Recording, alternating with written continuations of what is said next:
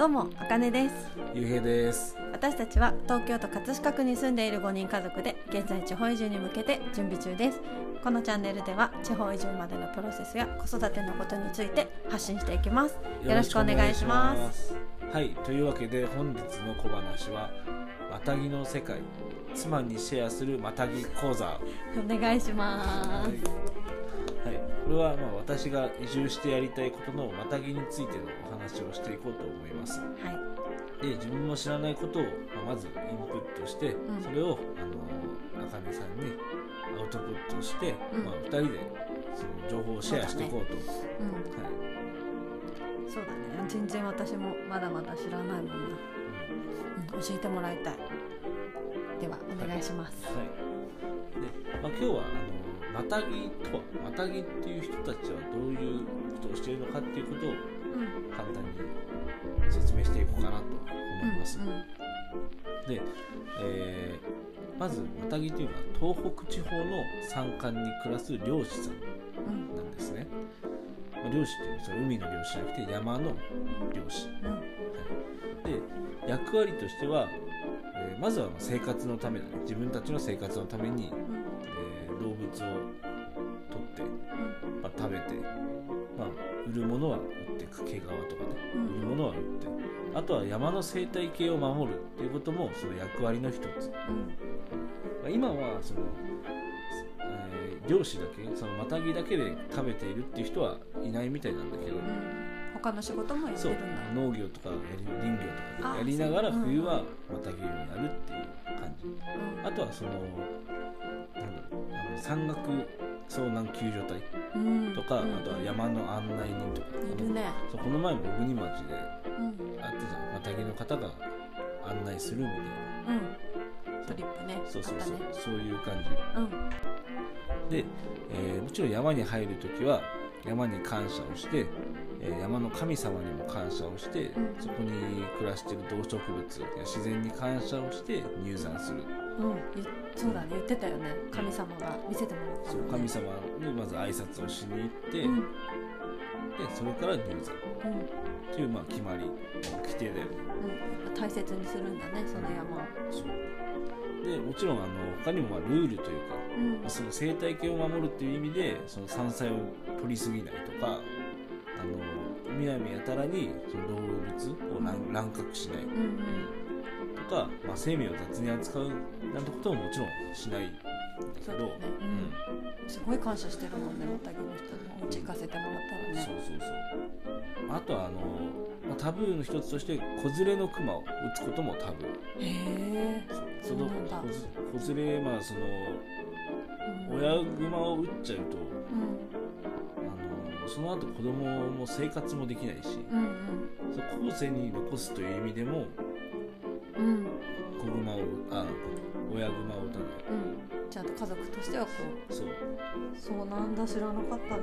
そう。うんでまあもともとの考えとしてそのマタギの方々はうん。自然界の動物や植物は全て山の神様のものっていう考え方を持って。るうん。で山で取れる動物や植物はもう山の神様からの授かり物うん。という考え方であのマタギ狩猟をしていると。はい。であの分け前も同じ山に入った人うん。間はみんな平等に分けられる。平等に分けるんだってその若いとか、うん。あのリーダーだとかそういうのは関係なくてああそっか。そう平等に分ける。でこれあのそのマタギの文化を勉強したいという学者さんがいらっしゃるらしいんだけど、うん。そういう方も一緒に調査で一緒に入らせてもらうことがあるんだって。うん。その方にも平等に分けるああじゃあ別にそっか免許があるないとかじゃなく鉄砲撃って当てたとか当てないとかそういうことじゃなくチームで一丸となって分けるんだ。で分け合ううんうんうん。分けるんだって、そうだね。そう。まあこれが基本的なでちょっとこの調べているうちに、まあ、あるマタギの方の言葉がちょっとあ、まあ、そうだよなっていうふうにうん。自分に来た。そう来たというか感銘を受けたというかうん。いうような言葉があったのでちょっとそれを紹介したいなと思います。でまずそのマタギの方のところに地域おこし協力隊の方が弟子入りしたいって来たのって、うん。でその、えーそのマタギの方が協力隊のその方の前でその仕留め方とかを初めて実演して見せてあげたの。うん。でそしたらその協力隊の方はその自然や動物が好きでな泣いちゃったんだって。泣き出してしまった。の多分ショックが大きくて。ああ見た時の。そう。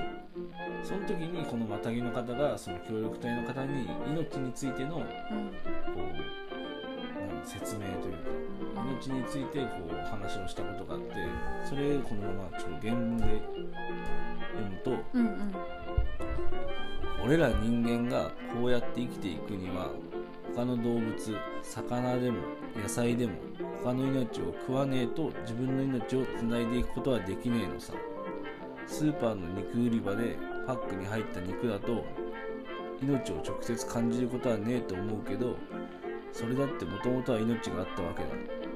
その命を自分の手で取るようになると亡くなった動物の目の前に亡くなった動物を目の前に命をより強く感じるようになる。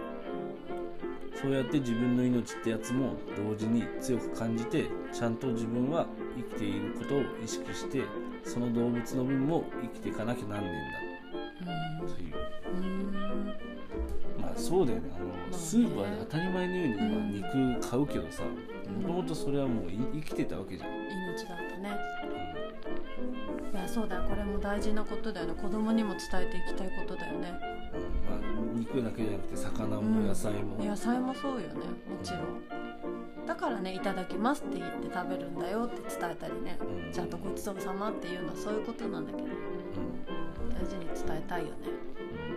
これはすごい、まあ、そうだよなって今今更ながら、うんなんか言葉では分かっていたけど、うん、忘れついつい忘れちゃうじゃん、うん。肉売り場で普通に肉選んじゃうけど、選んじゃうよこねれはそうやって、まあ、またぎじゃないけどその,、その動物を取ったり飼育したりうん。する人がいて、それを、まあ、殺す人もいるわけじゃん。そうだね。飼育しながらねそう。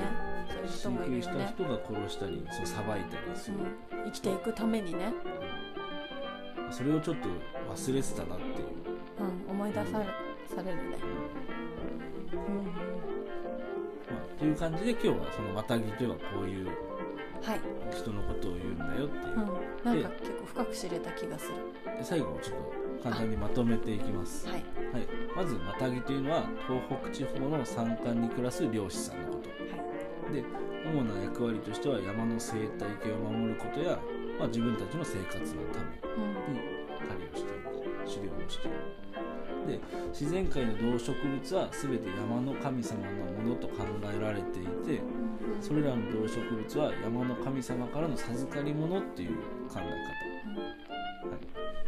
で、えーマタギの方々は狩猟をしてその動植物の命をいただくことで命と向き合い続ける方々、うんうん。はい、という感じです、はい。はい、じゃあちょっと今ざっとね、まあ、もっともっと深いことはあるんだけど、うん。